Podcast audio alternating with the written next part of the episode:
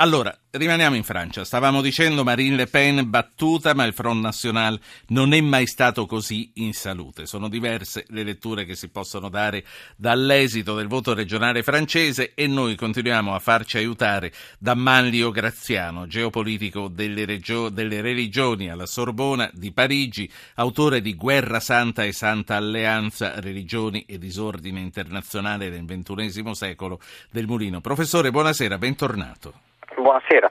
Quali paralleli sono consentiti con i movimenti italiani eh, in quello che è successo, con la Lega, con i Fratelli d'Italia che alle PEM si ispirano? Beh, sì, in generale ci sono rapporti, nel senso che si tratta di un fronte di partiti populisti che hanno in comune la contestazione del, dell'Europa, del progetto europeo, della moneta unica e così via. Eh, la specificità sta in altri aspetti, sta uno nella eh, struttura istituzionale francese che è unica eh, e che fa sì che il Fronte Nazionale vinca le elezioni ma non ottenga nessuna, nessuna regione nella fattispecie. E l'altra particolarità è che il Fronte Nazionale ha una storia molto più lunga di tutti i gruppi populisti che si sono eh, creati negli ultimi tempi, che sia in Italia, in Spagna, in Grecia, ovunque quindi questo fa sì che c'è anche radic- ehm, un maggiore radicamento nella, nella, realtà francese, una storia più lunga eh, e, e, comunque una maggiore comprensione di una specificità francese che sta tutta nella sua unicità geopolitica che non ha niente a che vedere con l'italiana. E infatti no, l'unicità geopolitica è qui che la volevo portare perché in effetti sono talmente profonde come già ci sta facendo capire le differenze tra quello che succede in Francia e quello che succede negli altri paesi europei che sono questioni che vanno considerate. Il fatto che il Front National abbia radici così profonde nel tempo, così lontane, che cosa comporta per il centrodestra e per la sinistra francesi di oggi? Quali riscontro hanno queste formazioni e su chi ce l'hanno ancora? Ancora? Beh, il, il, panorama politico è cambiato dappertutto. Il problema della Francia, appunto, di, parlando di quelle specificità geopolitiche, è proprio quello che c'è una maggiore lentezza nel, nell'assorbire i cambiamenti, non nel capire, perché questo non è stato capito neanche in Italia, neanche in altri posti, ma nell'assorbire, cioè nel ripercuotere sul sistema politico i cambiamenti che sono avvenuti da tutte le parti. Faccio un esempio che faccio spesso che che in molti paesi d'Europa si sono create delle coalizioni, delle grandi coalizioni europeiste, che hanno questo denominatore comune. Prendiamo i socialdemocratici tedeschi con i democristiani o anche in Italia la parte del PD che si allea con una parte dell'ex partito berlusconiano. Ehm, è una tendenza che ha un senso logico, perché la, la, la, la battaglia politica oggi è sull'Europa contro l'Europa e essenzialmente sono queste le grandi questioni di rimenti. In Francia questo non avviene per niente. Esiste un cosiddetta sinistra e un cosiddetta destra che si combattono aspramente ma che in realtà difendono delle posizioni eh, acquisite e che non hanno voglia di mollare queste posizioni acquisite. Il Fronte Nazionale contesta proprio il fatto che esistano due partiti che monopolizzano tutti i centri di potere, che siano politici, economici e così via. C'è un ascoltatore e mh, mm, chiunque altro voglia intervenire, come, anzi sono due, c'è Matteo e c'è Isabel che mi segnalano eh, chiama dalla Francia. Per chiunque voglia intervenire, 335-699-2949, dovete mandare un messaggio, non dovete chiamare in voce. Eh, Matteo, mi faccia cominciare da Isabel, che è una signora e chiama dalla Francia. Buonasera Isabel. Sì, eh, buonasera, grazie di aver richiamato. No, niente, io penso che il Front National eh, alla fine ha avuto sì un bel suffragio al primo turno, però è soltanto stato un fuoco di paglia perché alla fine gli elettori si sono resi conto che è meglio forse votare per i moderati. Ma, e niente, sì. il Front National non... Io credo che gli elettori che avevano votato la prima volta per il Front National abbiano continuato a dargli il voto.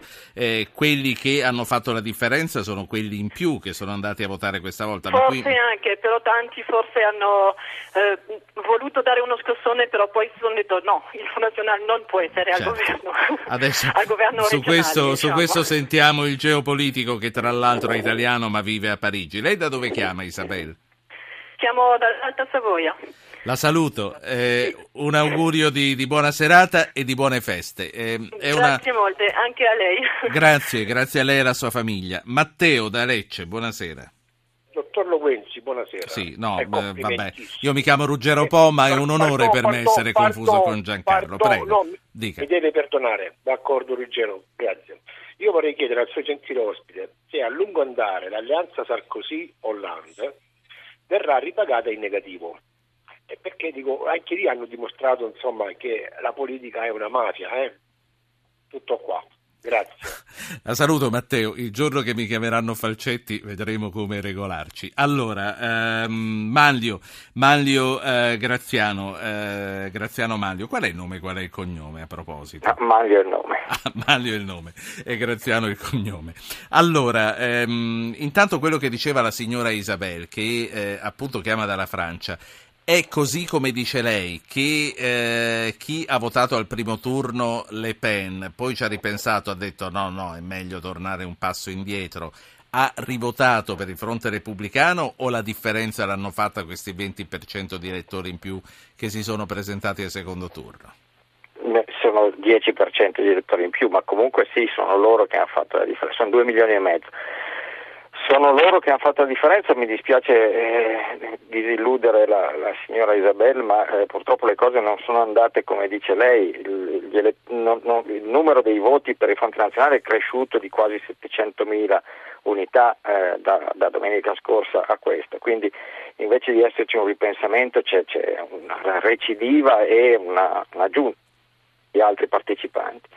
Eh, non è un fuoco di paglia perché si iscrive in una tendenza lunga e tutto sommato penso che l'intervento del secondo ascoltatore colga nel segno un aspetto che effettivamente eh, il, il, il, modo che è stato adottato da, da Hollande e da Sarkozy per eh, controbilanciare il fronte nazionale finirà per rafforzarlo. Ora quello che ci si può domandare è se questo rafforzamento del fronte nazionale non sia un, un, calcolato, perché con il sistema a due turni si sa che più il fronte nazionale è forte alle presidenziali del 2017 e più le speranze di Sarkozy o di Hollande di essere rieletto aumentano. Certo, e ehm, prima si considerava, non mi ricordo più chi faceva questa considerazione, che di fronte a un partito socialista, a un Valls o a un Hollande che hanno indicato al proprio elettorato di votare per Sarkozy, da parte del centrodestra sì e no c'è stato un grazie. Lei come legge questo? Ma io penso che la, la, Sarkozy abbia avuto ragione dal suo punto di vista perché eh, la, l'accusa che viene mossa eh, più frequentemente dal Front National e dagli elettori del Front National è che sia tutta una mafia, appunto, per riprendere le parole, del, che sia tutta una pastetta, loro lo chiamano l'UMPS, cioè la, la fusione del partito di Sarkozy e del partito di Hollande. Eh, rifiutando questo fronte repubblicano Sarkozy si smarca da questa impressione io penso che l'elettorato di destra eh, abbia bisogno di, sì. di, segnali forti di questo genere per staccarsi dal fronte nazionale. Un'ultima, sì. Socialista... Eh, prego, prego. No, no, le, le, volevo chiedere un'ultima cosa, ma mi rendo conto che l'ho interrotta nel, nell'ultima analisi, quindi poi la riprende e la finisce. Eh, una delle altre notizie del giorno è stato questo insegnante aggredito da un jihadista che alla fine ha detto che si era inventato tutto. Quindi quello che le voglio chiedere è se a Parigi, in Francia, la psicosi terrorismo arriva anche a questo. Eh, la psicosi arriva a questo, la psicosi terrorismo non lo so, io qui francamente non, è, non ho riscontrato dei grandissimi cambiamenti nella vita di tutti i giorni. Eh, però i matti sono dappertutto, quindi quello non possiamo fare. Non c'è niente. dubbio. I suoi studenti come hanno reagito? È cambiato qualcosa nella loro vita?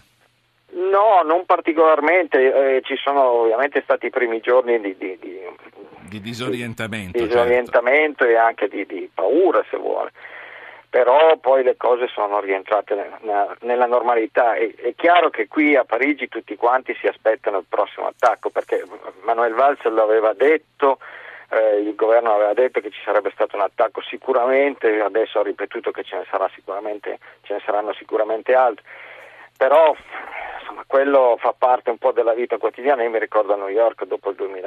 Certo. Sì in continuazione. Quindi. Professore, la saluto. Manlio Graziano, geopolitico delle religioni alla Sorbona. Grazie per essere stato con noi. L'aspetto di nuovo Grazie presto. a lei.